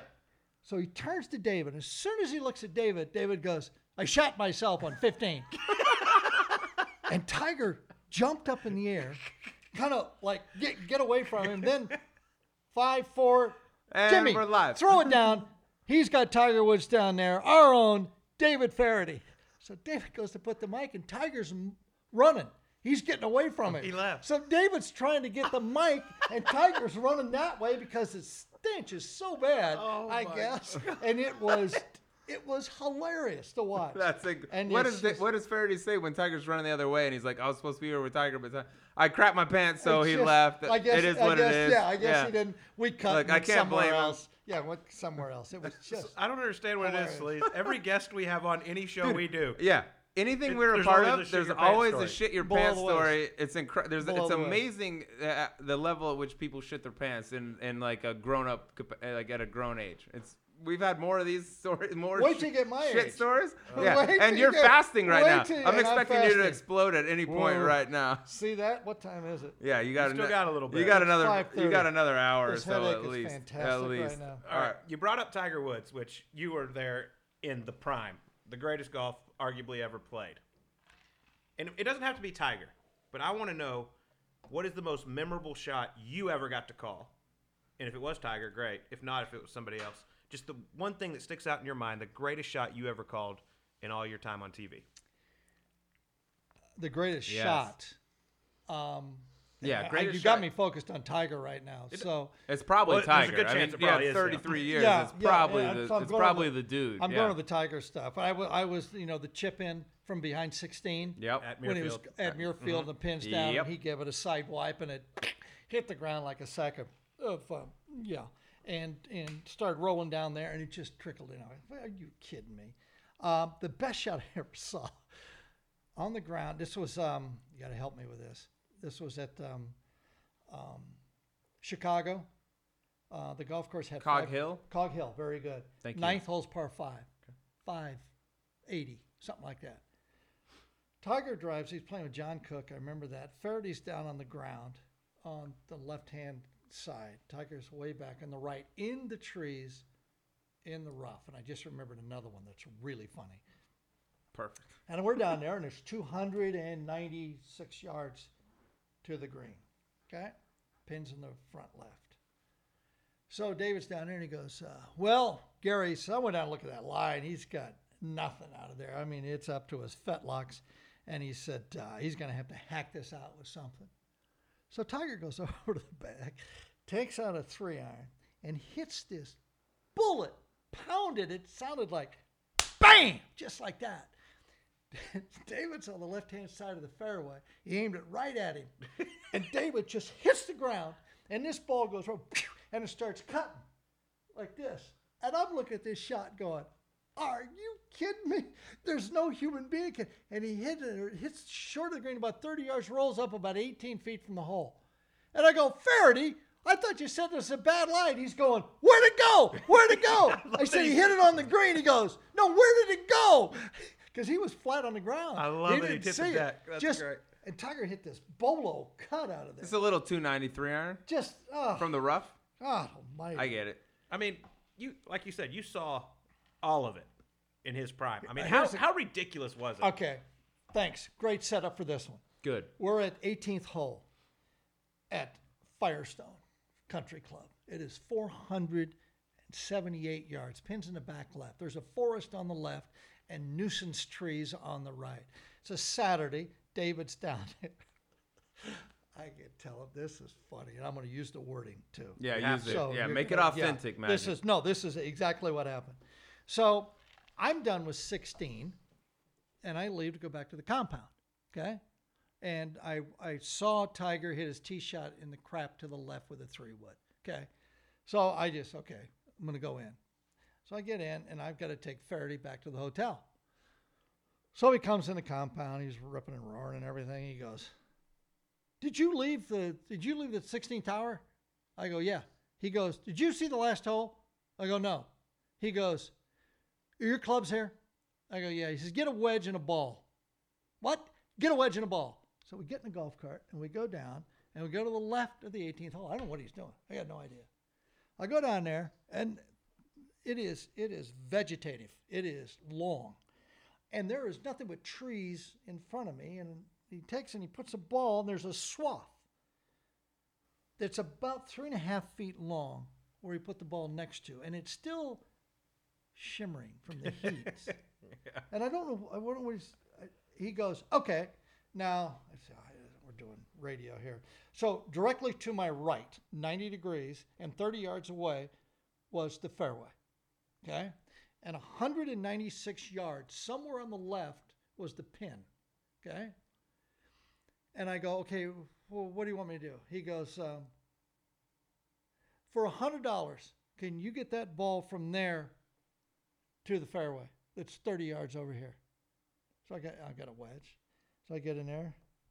I look down. I can't. I can't do it. I thirty yards? thirty yards. A player of your magnitude. I couldn't hit it thirty yards okay. to the fairway over here to my dead right. And I go, what's this all about? And he goes, Tiger hit it seventeen feet from the hole in the back frames from there. And, and I I went, what, after he chipped out from the fairway? He said, no, no, no, he hit it from right where you are, that divot. No, we didn't. Bull. So I'm sitting there, and I'm going, he says, this is how it happened. He said, Jimmy, I'm down there. Jimmy's up in the tower. And he said, uh, David, what's he got? And I go, he's got to chip it out. He's got an opening about eighty yards up there. He can get it kind of towards the fairway, towards the green, or he can just chip out sideways. But he's got he's got nothing. Now, he's playing at that time with the second best player in the world. Ranked number two in the world was Ernie Els. So Ernie now comes behind David. David's out in the middle of the fairway. Ernie's walking his ball down the right-hand side. Tiger gets in, and he thinks with a, it's a wedge, and he thinks he's going to hit it out. And he takes this swing that looks like he has fallen out of a hundred-foot tree. There's stuff going, flying, everything. And this ball comes ripping out, and it is just sidewiping to the left. I mean, a snap hook out of, through the trees. At that time, Ernie's walking by him. David flips his mic on. You got a backpack, you flip your mic on. And as, as David goes, oh my God, you could hear this. What the fuck was that? And that's from the second best player in the world. That was from and Ernie. It is, yes. Ernie yeah. L says that, and Lance goes, tell me that wasn't you. Tell me that wasn't you. And he goes, no, it was Ernie Els behind me after they got yeah. you know, the mic. Thank God. And, but that is the greatest commentary of all time. Yeah. When the second best player in the world goes, can't fathom blah, blah, blah, what's going on. Can't yeah. fathom the, a man could hit a shot like that. And that was, that's basically the, the, the whole epitome of, of Tiger Woods and the shots he could play, and other guys couldn't even, they can't even see him. I mean, on a video game, you couldn't figure out how a guy could duck hook it. It was one ninety-six he hit it. Yeah. one ninety-six. Pigeon wedge. wedge. Yeah. Hooded up. Are you kidding me? Again. And you could, you wouldn't take a one hundred dollars bet to get a thirty yards to the fairway. Couldn't get it to the fairway. That's how good. I mean, that, that was the difference at the time between Tiger and everyone else. And I saw those other guys. You saw all of it. I saw them all play, and it was, there was nothing. Nothing close. Okay. So, Gary, obviously, we could talk about Tiger for hours and hours, but we don't have that long, and you don't have that long. I don't. You might. I, yeah. I, you I definitely don't I have that long. I am definitely on the back nine, and I'm coming into the closing holes. I yes. love it. We are on the clock officially on your life. I think for me, I mean, you started at C B S in eighty-six. I was born in eighty-five. One of my first memories of you was the incredible movie Tin Cup. Yes. And gotta talk. We about gotta it. talk about it. And last year, I will say, you were nice enough to invite me to a dinner in Beverly Hills mm, at the right. grill yeah. in the alley. Yeah. And Ron Shelton, yep. who directed and wrote, wrote. co-wrote, that, and Bird, Bull Durham, yes, was there. Great movie. And y'all told me stories that just blew, like it was the first time in my life I've ever, I don't think I've talked for a And dinner. Gary Foster, the producer, yes, who has done, his first movie was Sleepless in Seattle. There you and go. And then he's done Never heard of two hundred. It. So Get I it. literally just sat there and listened to these guys, but tell us how the idea of Tin Cup, first of all, how the hell did you get involved in this? Yeah, that's yeah, a good really. question, That's Colt. a great question. It's a good question, Colt. How is an idiot like you involved in one of the best golf movies ever made, in my opinion? I get a package from my agent, and I open the package, and I'm in I'm in Colorado, and I open it up, and I see a, a, a screenplay. And it says on the front cover letter, this is a movie, um, movie in product, or going to be in production, Um, and it's Warner Brothers, starring Kevin Costner, um, written by John Norville, and uh, and um, we had another writer in there. No, just Ron and and uh, Ron Shelton and John Norville. Okay, and I called him. I said, well, "What is this?" He goes, "I got this script in the mail, and um, they want you to to to help them in the movie." I go, what do you mean? They, well, they want you to be the technical director, and they need some help with um, teaching Kevin and blah, blah, blah, blah, blah, blah. So it, when you read a movie script, the, the first thing you do is you go through it really fast to see how much, how many times your name is mentioned. Okay, right. how, is where this, do I talk? Is this a yeah. big, is this a little part? Of what? And I'm going through and I'm going, Jesus, there's a lot of parts in here, right? So, and then I sat down and read it. And I'm reading it and I'm going, wait a minute, I did those things. No one knows about that stuff. Nobody knows. So I called my agent. I go, okay, this has got to be B S. I said, give me Ron Shelton's number. So I get Ron Shelton's number. I call him up. He's in Hollywood, of course. I go, hey, Ron, Ron, Gary McCord. Yeah, yeah, yeah, did you read the script? Yeah. I said, where the hell did you get this? He goes, well, you did it. I go, I know I did it, but no one knows I did it. Nobody knows about the Pelican in Pensacola. Or the sixteen I made it on the, or the fifteen I made on the sixteenth hole at Memphis when I got pissed and I kept launching balls in the water from in the drop areas up by the green. He goes, "Yep, I put him in the movie. I love it. I said, why me? He goes, you got kicked out of Augusta. That's why. And I went, oh, okay. And Ron's that kind of guy. You met him. Mm-hmm. And um, so I said, okay, how much do I owe you? I'll do it. I'd love to do this. And he goes, well, you're going to get paid. Um, so I went in and, and uh, I was uh, the first con. You're going to love this. You guys will love this. Okay, this is going to be a movie about go- professional golfers and everything. I got to get professional golfers to do this movie. And uh, that was one of my first jobs, is help producing this thing, right? So you start thinking, okay, I got to get all these golfers and I got to deal with agents. This is not going to be fun, because one guy's going to, I want twenty thousand, I want ten. As you know, when you go do a movie, you're sitting out there forever doing nothing, for doing, doing, doing nothing. Just sitting there getting bored. So I knew I, I couldn't get A-type personalities. I had to get John Cooks, Freddie Couples, who did it. Those kind of guys, laid-back guys. Guys that are cool with yeah. sitting around doing nothing But for now hours. I don't want to call agents up and jack with agents. So I'm sitting there one night, and I called Gary up, and I said, Gary, I got an idea. Can I get Don Johnson and Kevin Costner to go to a dinner? He goes, why? I said, I'm going to call up the tour wives, and I'm going to have a dinner. Smart. This is smart stuff. I'm going to have a dinner with two of Hollywood's finest and just tell the girls what to expect if their husband's in this movie. So I got the boys together, and I said, all right, guys, I know you're good actors. I want you guys to pile it on. Turn it on. And this was in yeah. Tucson, and we were in this restaurant. I witnessed greatness. It was greatness. It was, they had him, they had yeah. the girls eating out of the palm of their hands. It was just, are you kidding me? Got down, and every every wife came up and goes, when you need him there. No agents, no nothing. No money. Yeah. It was, Johnny Miller's the only guy that had an agent. Only guy. And that's a totally different that's story. That's a totally different yeah. This will be a four-hour podcast. I don't want to get into that one. Yeah. So that was, that was... That's when Foster says, okay, you're going to help me. He said, what's your favorite car? I go, Nissan two forty Z. He goes, okay. He said, uh, let's call Nissan up. So he got, calls him up, and he goes, da, da, da, da, da, blah, blah, blah, Warner Brothers, Kevin Costner, movie. We need a bunch of cars. Gary, which car do you like? I like the coupe. And we need a coupe. What color? Silver. Okay, silver. Boom. So we got we got these Done. Nissans. Yeah. Just Nissan, done. Because we're going to put it on, on the top of Oh, yeah, hat. Yeah, on the hat. Nissan, got to yeah. have a car company. Of course. Right?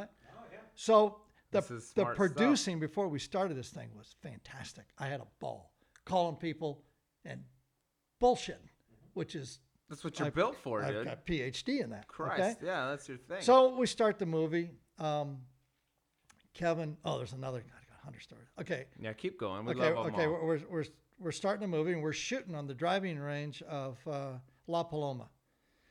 And we've got to get Kevin. Now, I, Kevin flew in to Firestone during the uh, during the uh, Tournament Champions, or the, what was Firestone?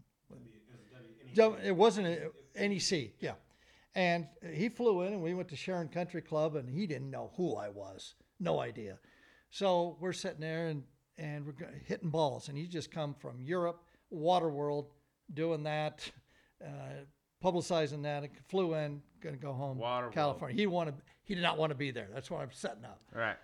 So he comes in with a Hollywood deal and everything, and limousine at, in in Sharon, right by Akron, Ohio. And um, so we go over to the golf course and start hitting balls, and he's giving this big old wavy swing, you know. And I said, "How many how many times you played?" He goes, "I played probably a dozen times with my father-in-law."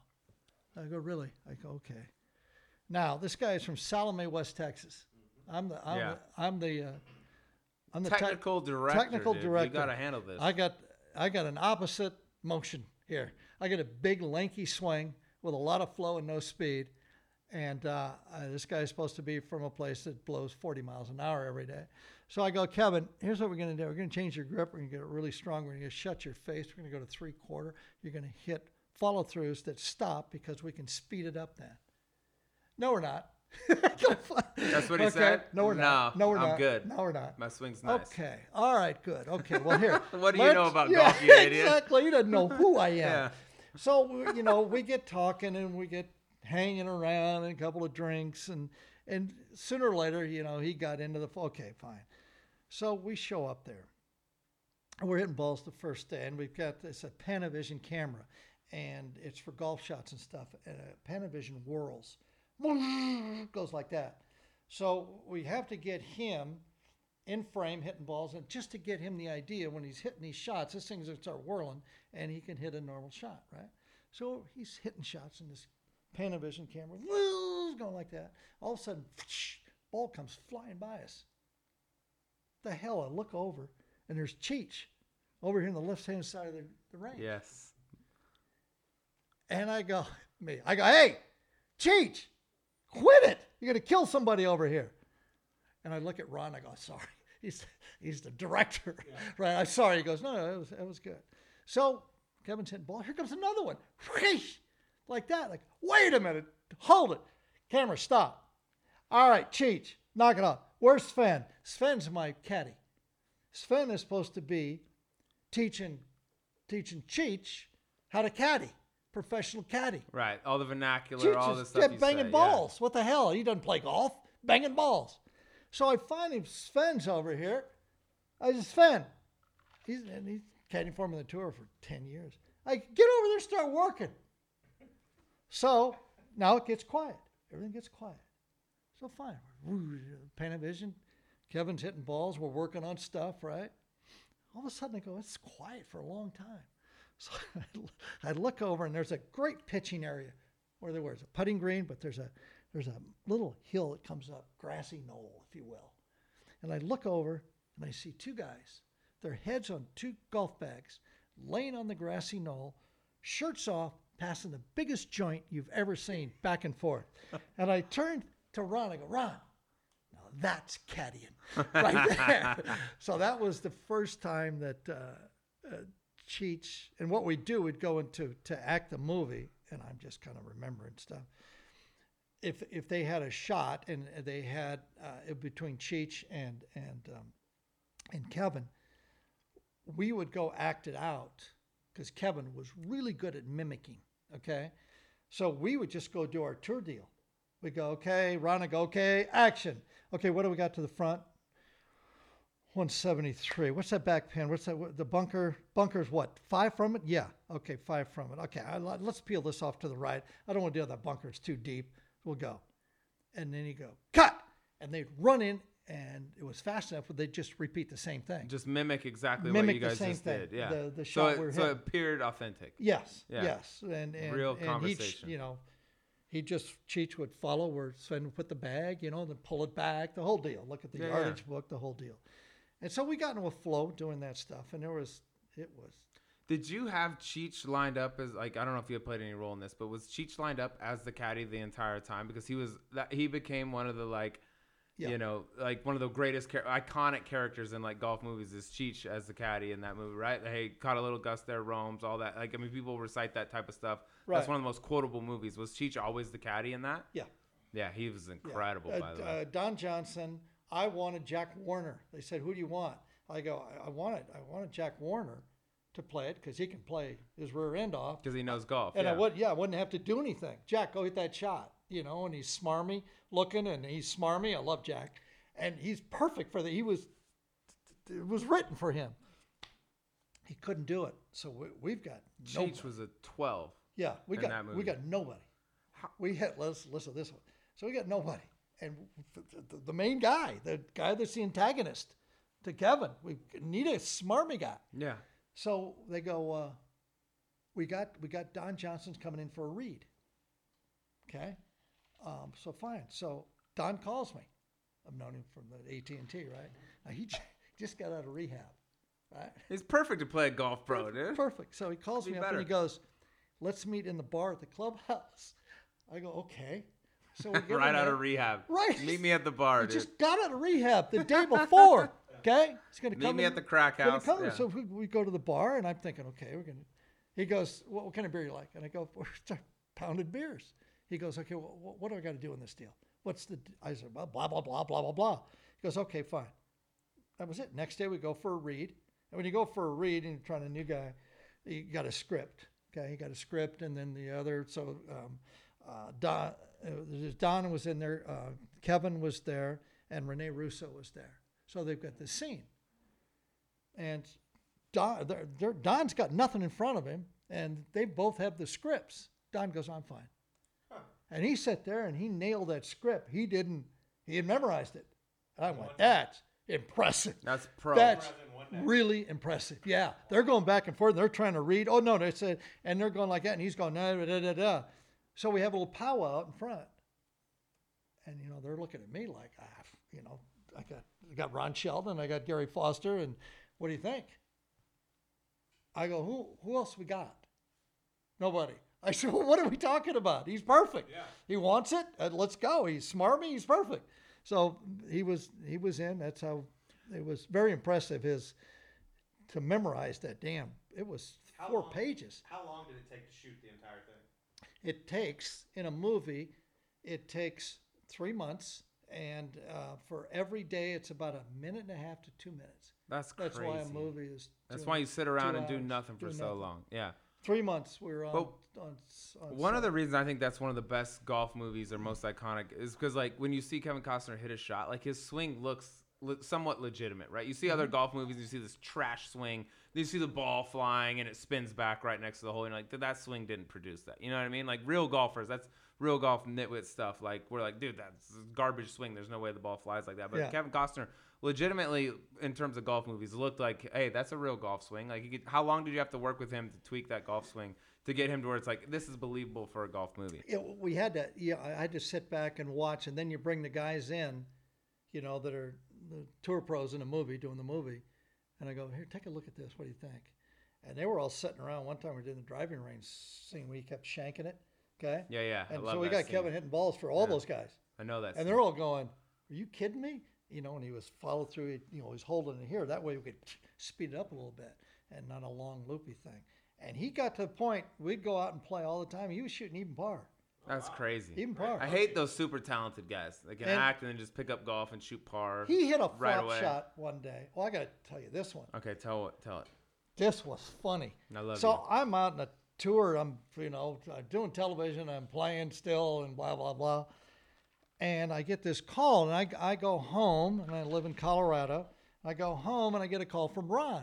He goes, Gary, says, we got to shoot the scene today where Kevin hits the hoe out of the bunker next to the hole. I go, what? What? What? what?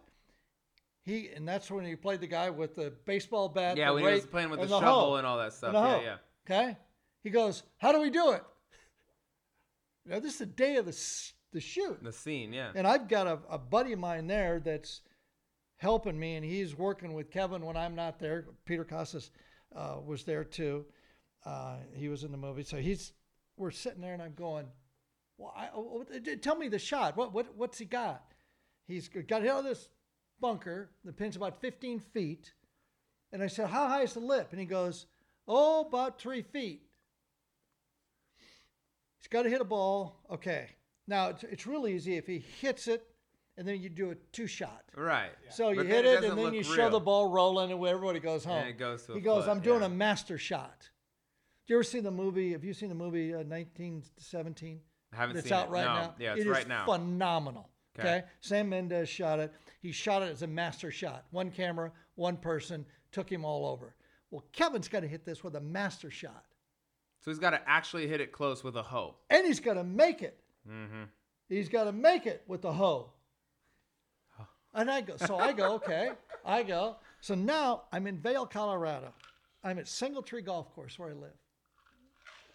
There's a bunker down there, a practice bunker that's got like that. And I'm it's flat and pins twelve, fifteen feet. I get it. It's pouring down rain. I've got rain gear on and everything else. And I grab my shag bag, and I get in this bunker. And I'm in this bunker for three hours. I haven't got a ball out. Not a ball out with of a hoe. The bunker. With a hoe. With a hoe. Never I'm, get caught with I a hoe. I tried, I tried once. You get desperate. And I did this one. I got down. Remember how Sevi, when he's hitting bunker shots, he would spread his legs out about eight feet apart, get his knees just about on the ground, and flatten that thing out and bounce it behind it. So I went, okay. So I get in there and reversed it. I put the I grabbed the, the hoe end, and the handle end was there, and I was going to thump it to see if it would go up in the air. I didn't think it out, because that hoe's got a sharp edge on it, and I'm swinging next to my wobblies down there.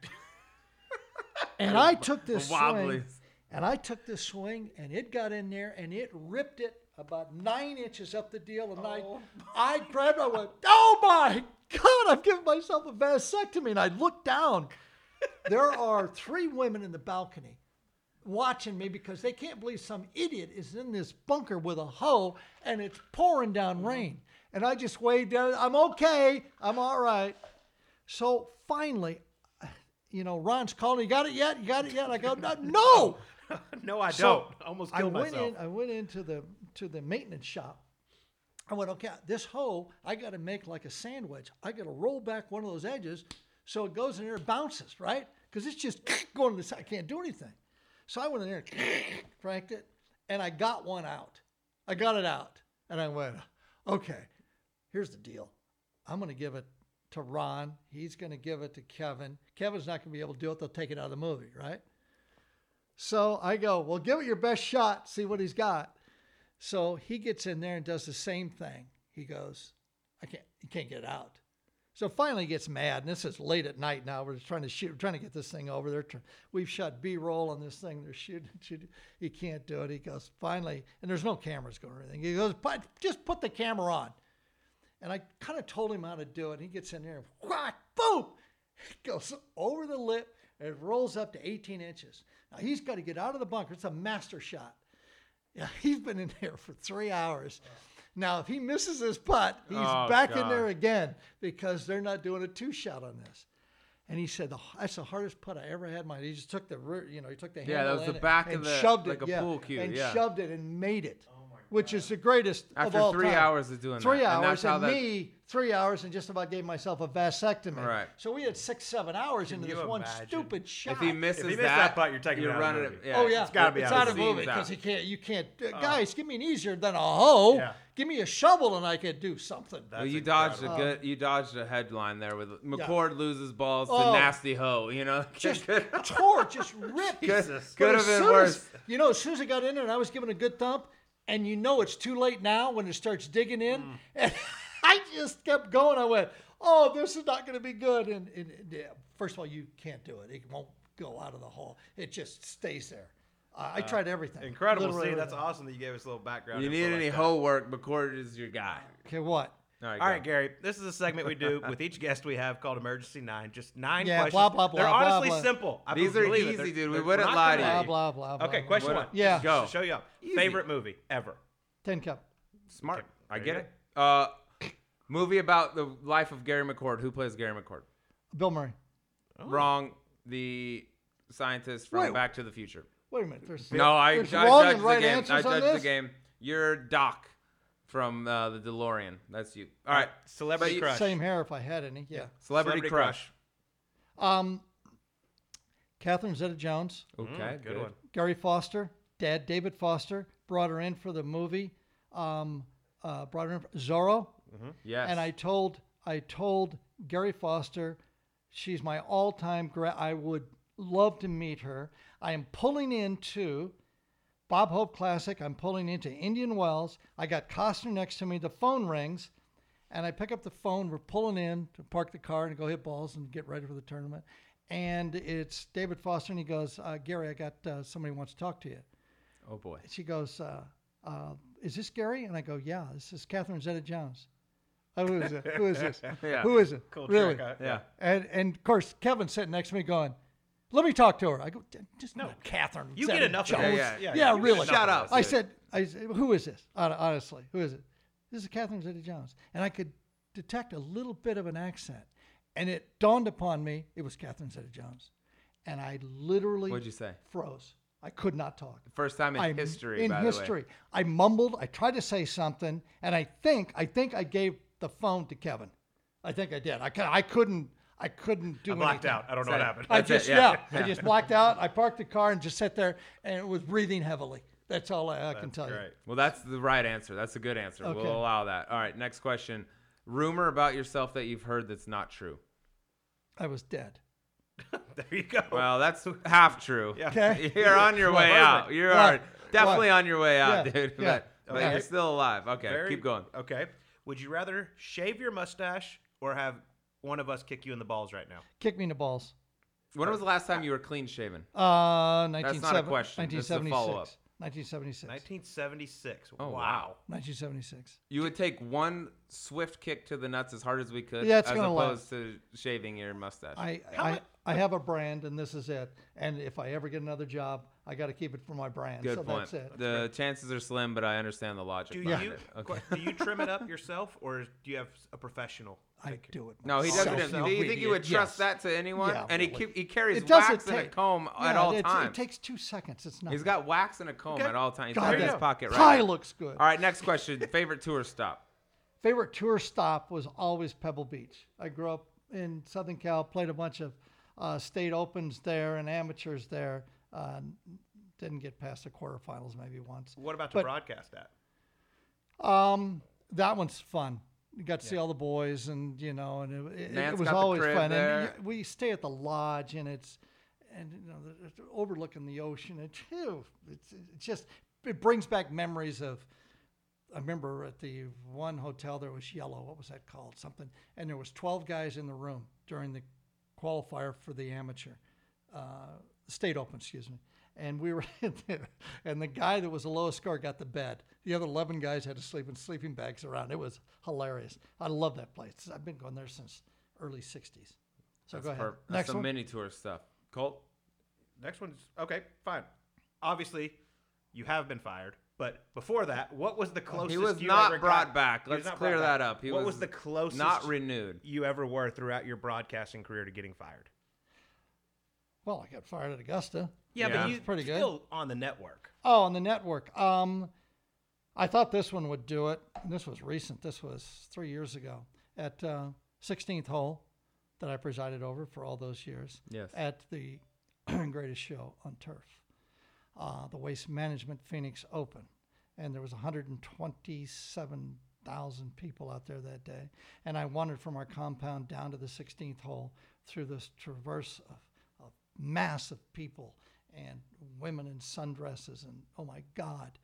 And so I get up there and we're going, and Pat Perez has got this putt on sixteen. It's to the right. The pin's tucked against that bunker over there to the left, and Pat had about a fifteen footer, and he's there, and I said, well, Pat's grinding on this one. He knows he's got a lot of speed control here because he can't hit it past the hole, because if he does, he might catch that false front. Coincidentally, most of the women out here have the same thing, and it could roll all the way down to the t- – and Folio, Folio hits me, the guy that works for me. He hit me in the shoulder so hard, and his eyes were lit up, and he goes, you're going to get fired. You're going to get fired again. He says, what are you doing? And I just thought it was such a good line. I had it's a to great, use you it. have to use it. I got to use it. You're yeah. like, you're like kind of like Barkley. Like Barkley can say anything on T N T and basketball, yeah, and people are like, ah, that's just Barkley. You had that same thing, which no. is the best. You have almost immunity, almost blanket I immunity from saying stupid stuff. I talked to Charles stuff. a bunch about that. You guys I are said, similar though. You, you rotten son of a bitch. You can say anything and he get can. away he with can. it. And I can't say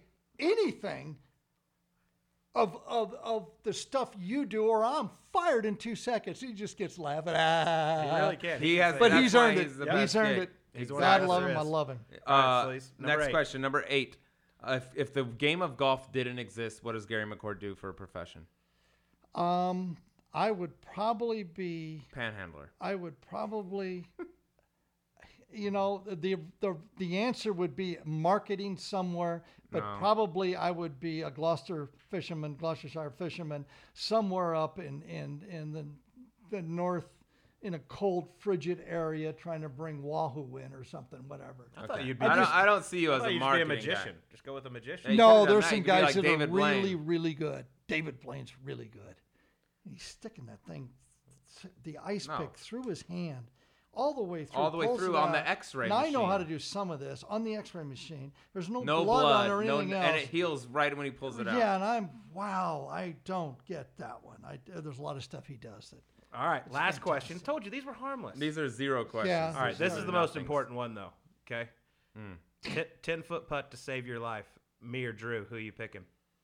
Mm. Um, Watch your words, Magic. You've been there with your nuts in a vice before, so mm. I would take you. But he's oh. my partner.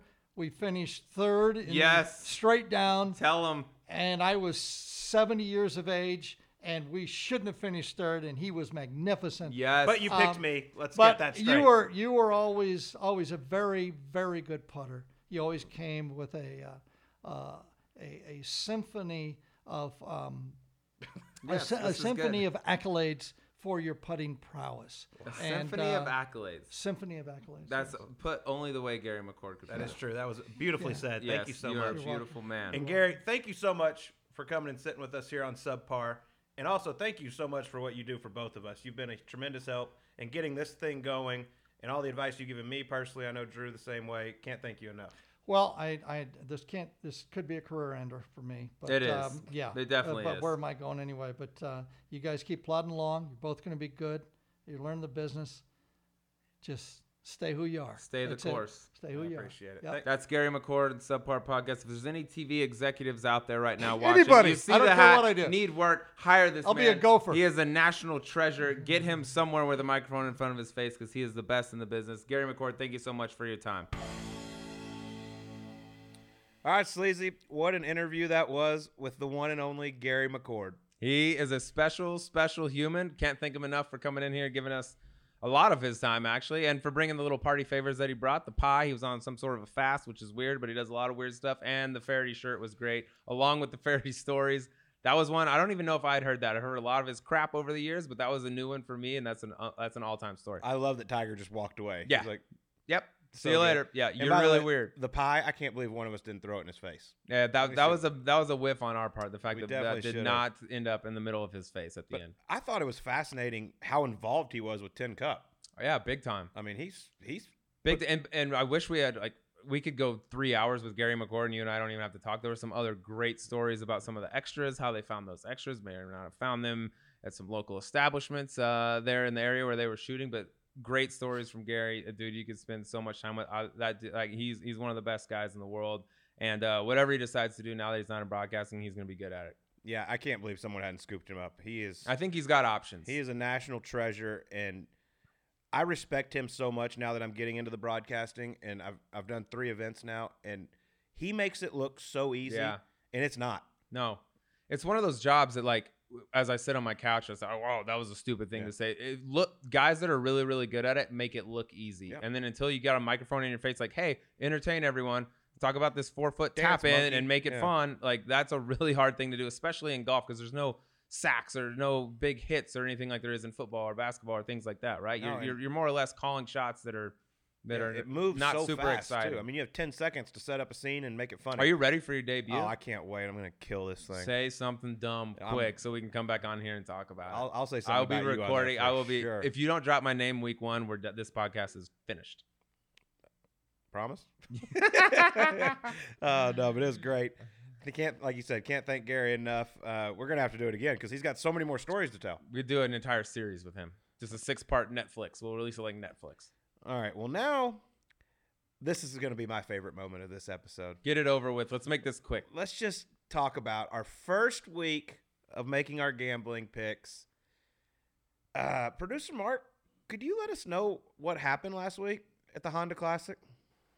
Yes. Colt, you picked the first place finisher, the third place finisher, and Wyndham Clark, who is T eleven. Lucas Glover got cut, but that's a pretty solid opening performance. Meanwhile, Drew. Yes. You also had Tommy Fleetwood finishing third. Thank you. You had Billy Horschel in a T forty-two scenario. And also Ryan Palmer. Sunday meltdown. Ryan Palmer played very well. T seventeen. And unfortunately, solid. The barn rat was right on the cut line. We're pulling for him all day Friday. Very sad about yeah. that, actually. The fact that you didn't pick the rat hurts. You got to pick guys on the pod when they are featured on the pod. All right, so we're we're adding up our total money each week. Yeah, well, how far down am I now after one week? I got some making up. So comeback season. So Colt, especially thanks to Sungjae Im, is at one million eight hundred eighty-eight thousand two hundred and fifty dollars. Look at me, look at me. I'm Colt. Drew is at six hundred eleven thousand. Yep. That's a lot of money, one hundred dollars. So basically, you got tripled up. That's a lot of money. I love it. So now that's a couple Ferraris for our boy. I the just rap. Can somehow find your picks each week, and I just copy them. Yeah, you could jam me up. You thing. jam me up, I'm gonna jam you up. You don't oh, even don't even think of looking can't over here. Wait at, for at you. My right bag here. Is gonna be so heavy. Don't even look at this right now. Oh, this is ex- this is what you did, dude. It's it's Thursday morning. You came out the gates par par par. I'm bogey bogey par. It's nothing, dude. It's so much time left in this race. All right, well let's get into it. This week, Arnold Palmer Invitational at Bay Hill. For those of you who missed last week, what we're doing each week is we're picking four guys. You have to pick one guy that is better than twenty-five to one odds. He's one of the favorites. Mm-hmm. One guy that's between twenty-six to one and fifty to one. Correct. And then two guys outside of fifty to one. Correct. So two dark horse. That's where you can really More make or less. Your move. That's where the money is made. All right. So no surprise here. Okay. I'm going to go with the favorite. Okay. To win the golf tournament. That's just like you. Rory McIlroy. That. He's finished in the top five in his last six worldwide starts. T six here last year. Won in two thousand eighteen. He's the best player in the field. Got to take him. Yeah. All right. So I'm going to give you a pass on that one. I also am picking Rory McIlroy. If you don't pick Rory McIlroy in this, you're an idiot. You just rattle off all his stats. I don't need to do it. He's the best player in the field. You got to take him hands down. If you're not, then that's a whiff. Until some of these other top five players in the world get in the field at the exact same time, we might have some overlap here. I'm going Rory also. All right.